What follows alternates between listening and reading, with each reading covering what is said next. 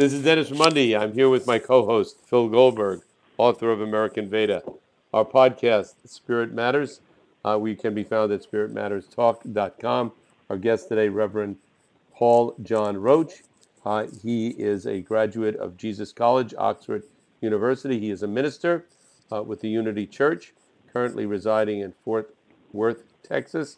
Uh, and uh, Paul has traveled worldwide and uh, also is a radio show host. Uh, his show is entitled World Spirituality. Uh, Paul, thank you so very much for taking the time to come on our show today. Yeah, it's an honor to be here. Thank you very much. Paul, let's give people a little background on you and your uh, spiritual history. Uh, maybe you could tell us uh, the the short version of how you came to become uh, a Unity minister. Okay, all right. Well, well I grew up in the Episcopalian Church, called Church of England, but I was never really uh, that too fond of it because it didn't seem to be very relevant to my everyday life, you know. But I did like it um, uh, in in school actually because back in the day we we were taught religious education and we sang hymns and heard scriptures, and I was fond of that. But but in terms of what happened on Sunday, it didn't wasn't very meaningful. And yet I was always a mystic, and I had a lot of mystical experiences as a child and adolescent. And when I went to um, Asia after college. Uh, spent a lot of time, about a year in India, Nepal, and uh, found uh, a lot of spirituality there, Hinduism and Buddhism. And that really rang a bell for me because I always liked Jesus, you know, what, what he taught uh, and who he was, but I didn't like necessarily the re- religion about Jesus. And uh, when I understood what Buddhism and Taoism and, and Hinduism were talking about, it sounded exactly like my understanding of what Jesus was saying. You know, this mystical truth, this essence of oneness and love, um, and the fact we're all connected in our spiritual beings. And and so I came back to the West and um, with a, re- a, renewed understanding of of our, of our um, unitive truth that we're one uh, in spirit, one with each other. And then I found unity, and that seemed to be the perfect blend because unity is open to Eastern philosophies but it's also based in the teachings of Jesus. So um, got, got, involved with study groups. Then later on, you know, went to seminary. Now I've been a minister in Unity for 28 years here in Unity Fort Worth, and it's been a wonderful career. It allows me to be, um, you know, a practitioner of Hindu uh, understanding, uh, but also centered in, in Jesus. So it's, it's it's a wonderful combination for me. Uh, Paul, I wanted to ask you. Um, uh, you mentioned you had uh, mystical experiences as a child. Uh, can you describe some of those experiences to us and what you made of them at that time? Yeah, I think the biggest one that I had, um, well, the first one I should say, and biggest maybe, was uh, when I was seven, uh, and my um, my sister had just died, and um, I was on the mountain that my father and I often climbed, and we were climbing up through this this woodland at the bottom of the hill, and uh, halfway up the hill, um, my father was picking hazelnuts off the tree and, and feeding them to me. And uh, I don't know if it was the tenderness of his um, feeding these these hazelnuts to me or whatever, but I, I went into a totally other dimension. I went into what I could describe as just white space, and I was gone for a while. And it probably didn't last very long, but it seemed eternal, you know, like a mystical experience does and uh, it gave me this sense that you know what we see around us is not necessarily the whole of reality. That there is a interpenetrating spirit world, which which seemed to be just pure white light. And I remember feeling very, very strange, but very, very um, contented. It seemed like everything was in its right place. Uh, everything was in divine order, as we'd say in unity. And, um, you know, I, I remembered that experience. Um, and of course, as you go into adolescence and you're filled with all the, um, you know, schoolwork and, and, and all those things in preparation for a, a, a life of work, you, you, you tend to forget the, the mystical side of things. And not to mention and was, hormones. Well, that too. Yeah, funny you should mention that. Yeah, uh, that that did enter into it as well though though that could be mystical in its own way. but uh, but but you know, I, I sort of um, put it aside until uh, I, I went um, I went to the east again. It sort of uh, rekindled it all for me.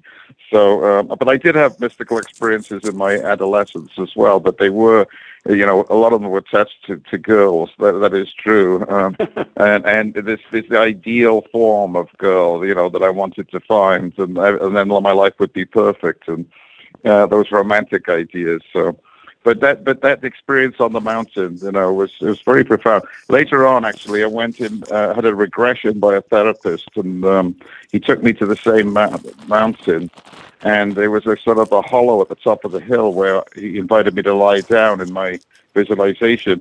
And my father came to me. My father had been dead by, for 25 years by that time, and and he came to me and said, uh, "It's been a long time, son." And I just burst into tears, and my heart opened like a vortex, you know, recalling mm-hmm. that. So obviously, that mountain is is a very potent uh, place for me, you know, on a, on a lot of levels. Uh, Paul, you uh, you grew up in Wales. Um, yes. Um, was it South Wales, Dylan Thomas country, or North Wales? Yeah.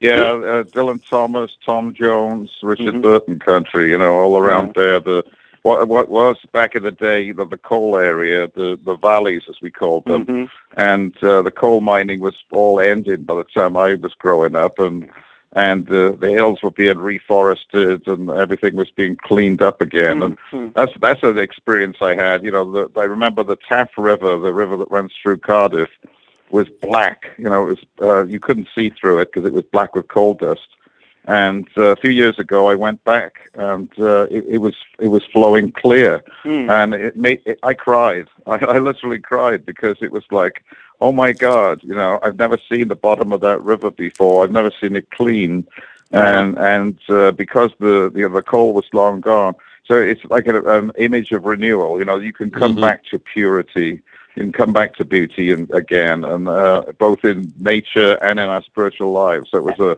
an affirmation of that. And so and, and in in South Wales at that time, when you had those experiences, was there anybody you could talk to about it, or did you? And how did they react, or did you keep it to yourself?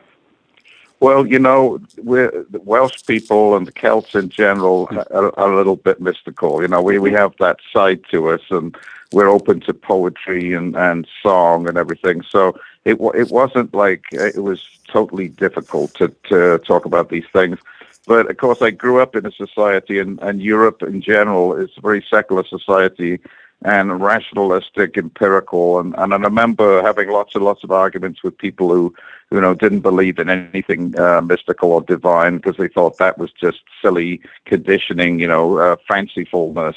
And um, and so it was it was great actually to um, to meet like-minded people because yeah, a lot of people just weren't open at all to to a spiritual dimension, especially a mystical spiritual dimension, maybe a more conventional Christian um, tradition, you know, but but certainly not um, what I think of more as, the, as a core uh, spiritual feeling, uh, you know, of, of, our oneness and and um, the sort of the presence of the numinous around us, you know, interpenetrating everything. Uh, Paul, you graduated from uh, seminary in, in 1988, I believe. Uh, what does right. one study? What, what's the focus of study at a Unity uh, seminary? Well, when I was there, and I, you know, it may have changed over the years, but when when I was there, um, we, we studied, uh, you know, a lot of areas. We studied uh, the history of Christianity. We studied the um, the history and the metaphysics of the of the Bible. We studied a lot of Charles and Myrtle Fillmore's works because they're the co-founders of Unity. Uh, we studied metaphysics. Uh, we studied practical things, you know, uh, pastoral counseling um, and other areas. We did a lot of practicums, and um, and we we uh, we worked in um, hospitals and chaplaincy, etc. Mm-hmm. So it, it, was a full spectrum sem- seminary. Uh, because the unique as- aspect of it is it, you know, focused on metaphysics and um, from not just classical metaphysics, but uh, uh, new thought metaphysics, which is which is looking at the um, uh, the, spirit within Scripture. You know, the how, how, the meaning of it for and the relevance to our own lives in in Scripture, and uh, that that was fascinating to me. Uh, Paul, while we're on that subject, one of the reasons uh, I thought it'd be good to have you on is um, uh, unity and uh, other New Thought um, branches have, from what I can tell, uh, grown in popularity in certainly the last 10, 20 years. Um, it seems to me anyway, where and it's and the and the church goes back, you know, well over a hundred years, maybe like 120 or more, and That's um, right. and uh, many people don't know about it, and it, it seems to have the trappings of a Christian church, but uh, when you look at the, the premises of unity and what is said on a given Sunday or in Unity magazine, it's actually quite different. And from my perspective, uh, uh, more Vedic and Buddhist than conventionally Christian. So maybe you can tell us a little bit about the um, the basic premises and uh, precepts of unity.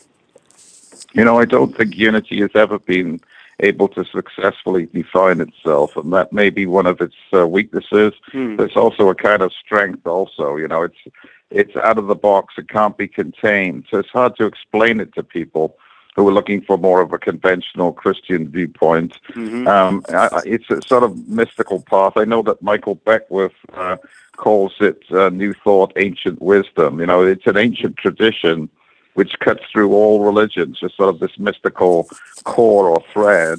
Um, but but it's also um, yeah, eminently practical. You know, it's uh, we like to call it practical spirituality. So it, it's hard- it's hard to define, and and you're right. You know, in the in the last twenty years or so, the unity ideas have been co-opted by a lot of uh, churches. You know, and the Methodists and the Presbyterians uh, are speaking and teaching unity ideas that they never would have. You know, 20, 30 years ago. And Oprah, you know, says if you go to any church, go to a unity church. Um, Huh. Joel Joel Osteen in in Houston, you know, one of the biggest churches in the world, seems to teach almost a, a pure unity message. You know, it's uh, it's interesting, and I think he's read unity books, from my understanding. So, it, you know, it, it's it, we've always been the best kept secret in town. You know, I, I, I think part of that is you're not you until you're ready for this teaching, you, you're you you're you're not going to find it. Um, it, it's it's as if it's an open secret, you know. Um, until, you're ready for the for self responsibility, uh, you're going to go to a church where you can rely on some other person or entity to to take responsibility for you, you know. Um, but when you're ready to do the, this work, um, then unity's unity's there. It it is connected to Vedic thinking, I think, in the sense, you know, Vedanta. Um, and non-dualism is very much uh, in line with, with unity teaching. I think, um, especially from my point of view, I think there's certain unity churches that teach more of a affirmative or prosperity message. But Mm. of course, I, I like to go a little deeper uh, with with my spirituality. But um, which is another strength of unity. You know, it allows us to be many kinds of um, uh, practice uh, within the, the larger unity movement. Nobody's telling. We don't have a set of doctrines. Nobody's telling you to think a certain way. I, but the essence is, you know, we have five uh, core principles. Um, there's only one presence and one power, and that's God the good. Um, we're inherently divine, therefore we inherit that good. Um, we call it the Christ Spirit. Um, the uh, the third principle is that thoughts um, change our lives. You know, thoughts held in mind produce after their kind. It's the the universal law of reciprocity. Um, prayer and meditation, especially affirmative prayer, is is key to aligning with God. And, and then none of this is any good until you practice the fifth principle, which is put it put it into practice in thought, word, and deed. So so those are the five essential teachings uh, of unity. Because there's many more, but but that's sort of the core of it. Right. Uh, Paul, what was uh, Norman Vincent Peale? Would he have been considered uh, uh, in the same line of thinking as uh, as the Unity Church? Norman Vincent Peale. Um, I, I went to see him at the Unity Church. Actually, I think he was one of the keynotes in one of our conventions Mhm. back in the day. Um, he's not um, a, a Unity person, uh, not New Thought necessarily, but of course, I think his teaching emphasized uh, aff- affirmative hmm uh, principles, and so he aligned with us in, in that regard. You know, staying positive about things, using affirmation to shift consciousness. Um, so in many ways, he he was uh, similar. I, th- I, think his politics um, uh, was a little more right of center than, than ours would be. Um, it, the, but but many many uh, correlations, I guess. Uh, mm-hmm. but but without you know, it wasn't necessarily a unity minister though. Um, Paul, in my research, just to add to what you said, um, uh, Charles and Myrtle Fillmore back in the uh, late eight, uh, late 19th century were um, uh, reading and drawing from a lot of uh, Hindu and Buddhist texts, and uh, yeah. Charles, Charles openly acknowledged that. And I believe they even uh, saw Swami Vivekananda in Chicago in 1893. So, right, the so Parliament that, of World Religions. Yeah. Yes, and so that link is is definitely there. And and listening to the five uh, uh, precepts you mentioned, uh, it, it definitely sort of uh, you can see the link there. But it's also interesting that as yoga and meditation and uh, concepts like that have grown uh, more mainstream, that unity has also uh, grown while a lot of mainline churches are declining. Are you finding that people who maybe like you feel a connection to Jesus but are discontent with ordinary uh, mainstream Christianity are finding their way to unity more now? Maybe. Um, I, am not sure. I think Unity is at an interesting uh, crossroads in its development right now because uh, we're, we're, no longer as cutting edge as we used to be because, like we said, you know, so many other people are talking Unity teachings now. Mm. Um, and, and then there's the, some people find Unity maybe too uh, traditional. They want something even more radical, so they're attracted to, uh, you know, Hinduism, Buddhism, whatever, so, uh, something a little more exotic. So um, I think we're still defining who we are. You know, I think all all religions or all denominations tend to go through this stage, don't they? Where there, there's the, the, the time before it becomes codified, and then the time afterwards. You know, when mm. you hmm. have doctrine and dogma, and uh, we're we're sort of not there yet in terms of becoming codified, but we're we're we're not really at the fiery beginning that we were either. So it's kind of um, interesting to see where where it's going to go. You know, uh, that that's fascinating to me. Um, but I, I, have great hope because you, you know unity is the universalist teaching. Um, it, it's it's very profound. It can it can be as as shallow uh, as as a little baby, you know, paddling pool if you want it to be, or it could be very deep and you can go deeply into it, depending on what you bring to it. But I guess that's true of, of spirituality in mm-hmm. general, isn't it? uh, right. Uh, Paul, uh, you you traveled extensively uh, in India and in Nepal, other places in the Far East. Uh, I'm curious your initial impressions that you had when you went to India and Nepal and. and uh, how it affected you.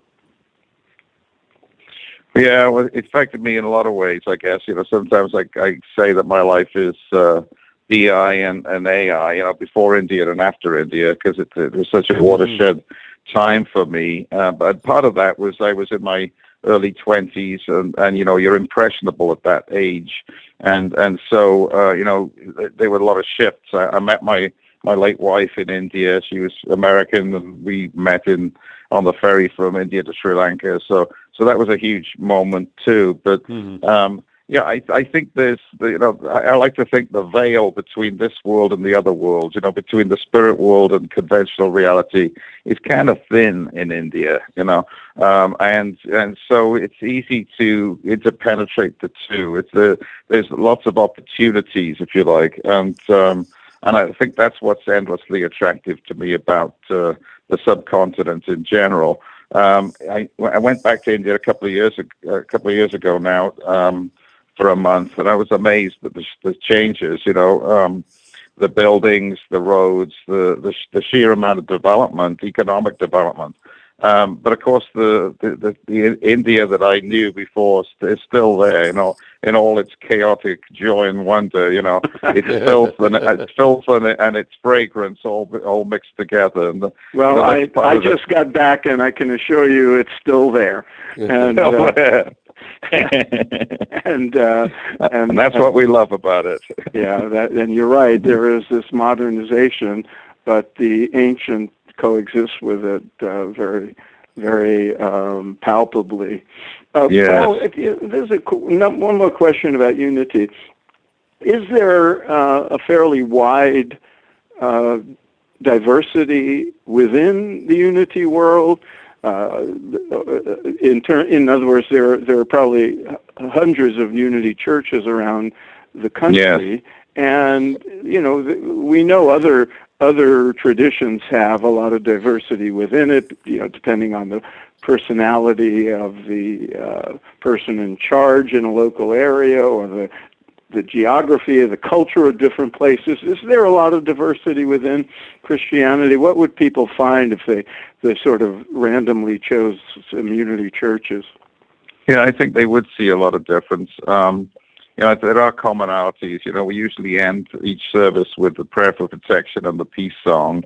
Um, there's other unity favorites that would show up every so often. We, you know, we're going to use affirmations probably going to quote from the Daily Word devotional magazine. So there's a lot of things that would be familiar. But but I think you know, depending on the on the minister, like you said, the ethos of that church, you know, it could be a very um, um, more traditional message. It could be a Fillmorian message. A lot of uh, unity ministers want to go back to the core teachings of Charles and Myrtle mm. and, and get away from how unity has unfolded over the years. Um, some churches, you know, would speak more of a, a, prosperity message, you know, claim your good kind of thing.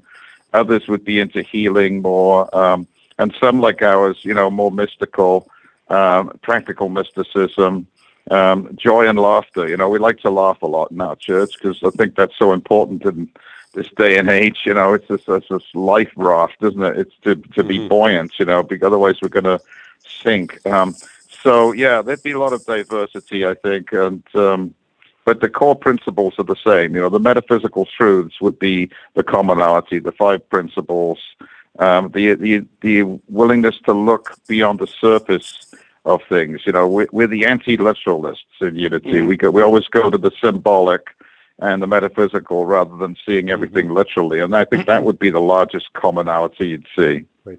Uh, Paul, I like your expression before in describing India, you said there was a, a very thin veil there between the material world and the spiritual world. Uh, what is the yeah. view of uh, uh, the Unity uh, Church on uh, afterlife, on life after death? Interesting, yeah, because I, I just did a show actually on, on my radio program uh, with with a psycho cl- clinical psychologist who lost his son. Um, he was shot in San Francisco, mm-hmm. and he's just written a book called Seeking Jordan, where he he was able to commune with his son, and, and through automatic or channeled writing, he was able to write down um, many of the truths that his son had to, to impart, and and uh, you know, for him, it was definite connection. There's no there's no separation. I, I think you know, in unity, we'd say the, the whatever is born is going to die, and and what's born is the body. Um, but there is something beyond the body within us that's um, that's not born, could never die, um, which which is our spiritual essence. And so uh, we would say that that continues. Do do we go to heaven or hell? Probably not. You know, we we don't subscribe to uh, the judgment of, of eternal punishment or, or eternal reward because we believe that everything's unfolding all the time. And so we may learn things, go away for a while, and then come back, reincarnate, whatever. So um, basically, basically, it's the continuity of life. That life is good, um, and that this physical expression is just um, one small part of the of the great mystery. You know, this, we're all into the Father's great house of life, as as Jesus put it. But he emphasized life. You know, he said, you know, God, this is God. My God is the God of the living, not of the dead. So uh, we don't spend too much time one, wondering what it's going to be like after we die. It's how what's the quality of your life here and now. I think if you live a good life here, it, whatever happens next, it'll be okay, you know. But it, but if you're always looking forward to something or fearing the future, the, that's not okay because you're not really living to the full right here and now. And that, that's that's my key teaching is to to be present to what is right now. And and Paul, along those lines, um, what what would be the way Jesus is uh, framed or understood in unity and as opposed to uh, more traditional uh, Christian uh, church interpretation. And if, and if you can't speak for unity in general, what would you say personally? Right, and I think there's quite a bit of diversity there too, um, in terms of what people think Jesus is. You know, there's a high Christology of some, uh, uh and then a, a you know a, a, pragmatist approach of uh, you know good ethics on the other end of things. Um, my, my viewpoint is that everything that Jesus did was a resurrection experience. You know, whenever he, he, he talked about the abundant life and demonstrated it with his healings and, uh, with his, um, his statements of truth and, and the miracles, it, it, those were all resurrection. It was pointing to the fact that you are not limited except by what you choose to limit yourself in your in your mind.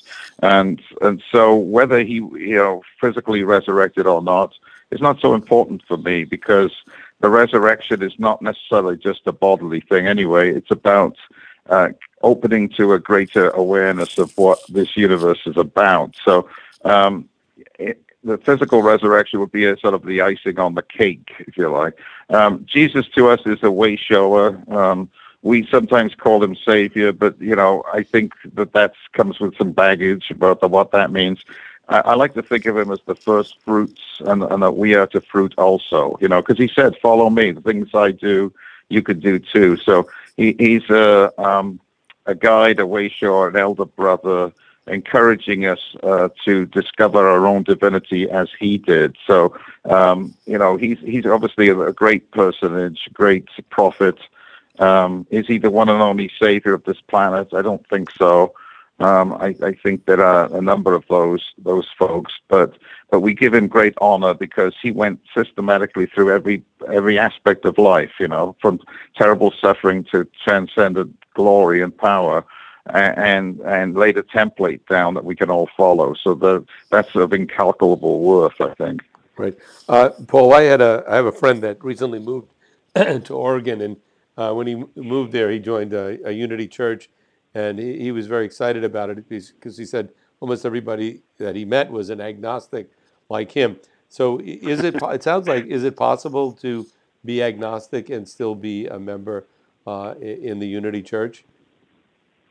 Sure, um, you can be anything you want. Basically, you know, we mm-hmm. we accept everybody where they are. Um, I would say, though, probably you're going to find more agnostics and atheists in a Unitarian church uh, because uh, you know, they don't necessarily even accept Jesus sometimes in the Unitarian Church, and and some of them don't even believe in God. They believe in this thing called reason, you know, um, and so they'd probably be more comfortable there. Unity, um, although we accept everybody, um, we st- we still believe uh, in a more of a spiritual identity, um, and that we talk mm-hmm. a lot about Christ and, and things like that. So, uh, you know, you might be a little tiny bit uncomfortable um, with that terminology. But you know, but certainly uh, uh, we, we welcome everybody. We're all in in degrees of ignorance here. We're all we're all in a place of uncertainty. So you know, we don't know. Anybody that thinks they know is a bit of a fool. I think. Right. You know. And just a follow up question: Is there ritual in in your church? Ritual.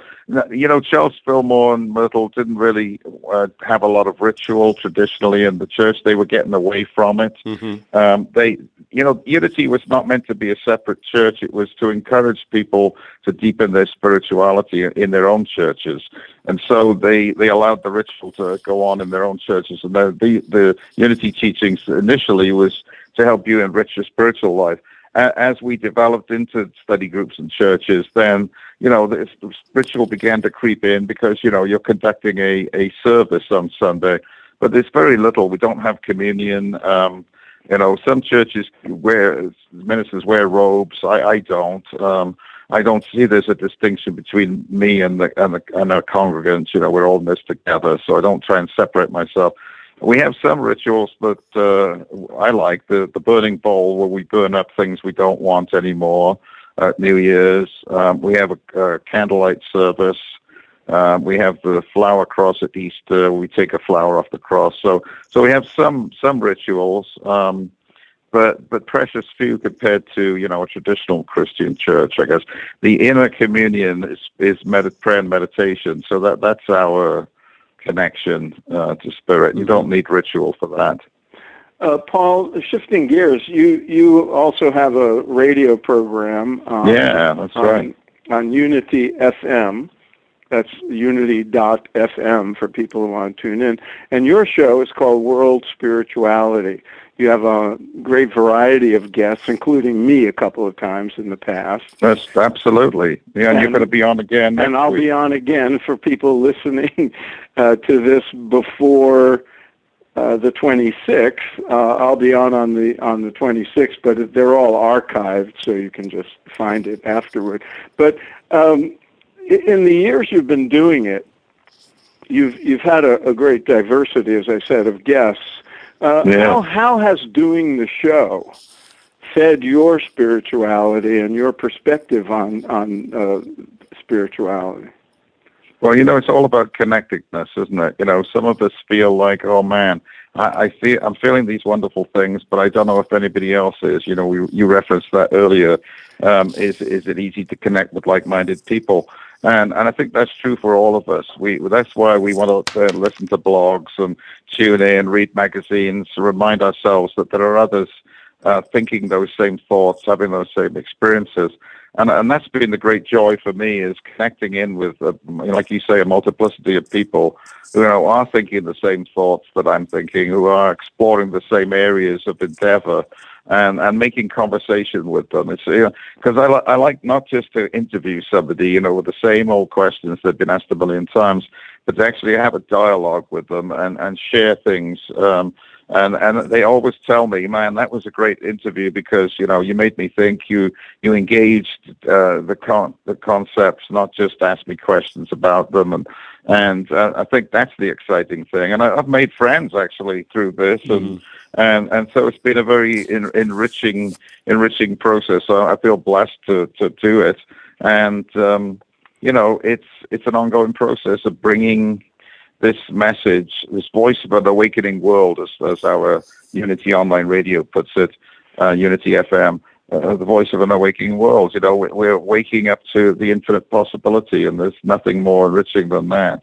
Paul, thank you so very much for your, your coming on the show. Are there any final points uh, you'd like to make, or Phil, any uh, comments you'd like to uh, close with? No, I'd give Paul the opportunity to get the last word in. All right. Well, I just appreciate you asking me to be on this show, and it's been a, a blast. And thank you, and and I hope all those listening uh, enjoy it.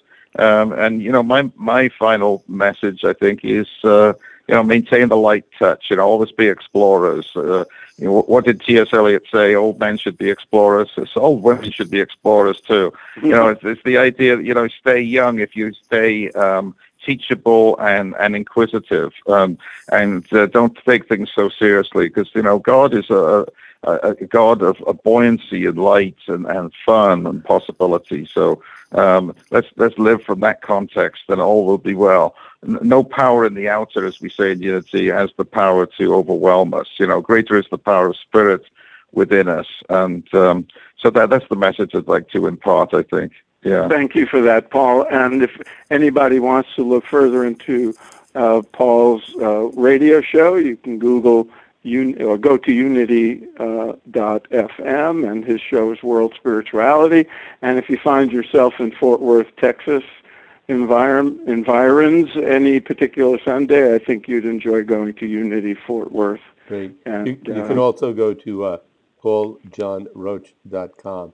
Uh, this is Dennis Money, along with my co-host uh, Phil Goldberg. Our guest today, Reverend Paul John Roach, uh, and uh, we can be found at spiritmatterstalk.com. We're also on Facebook, on Twitter, uh, and uh, all over social media. Paul, thank you, thank you again. Thank you.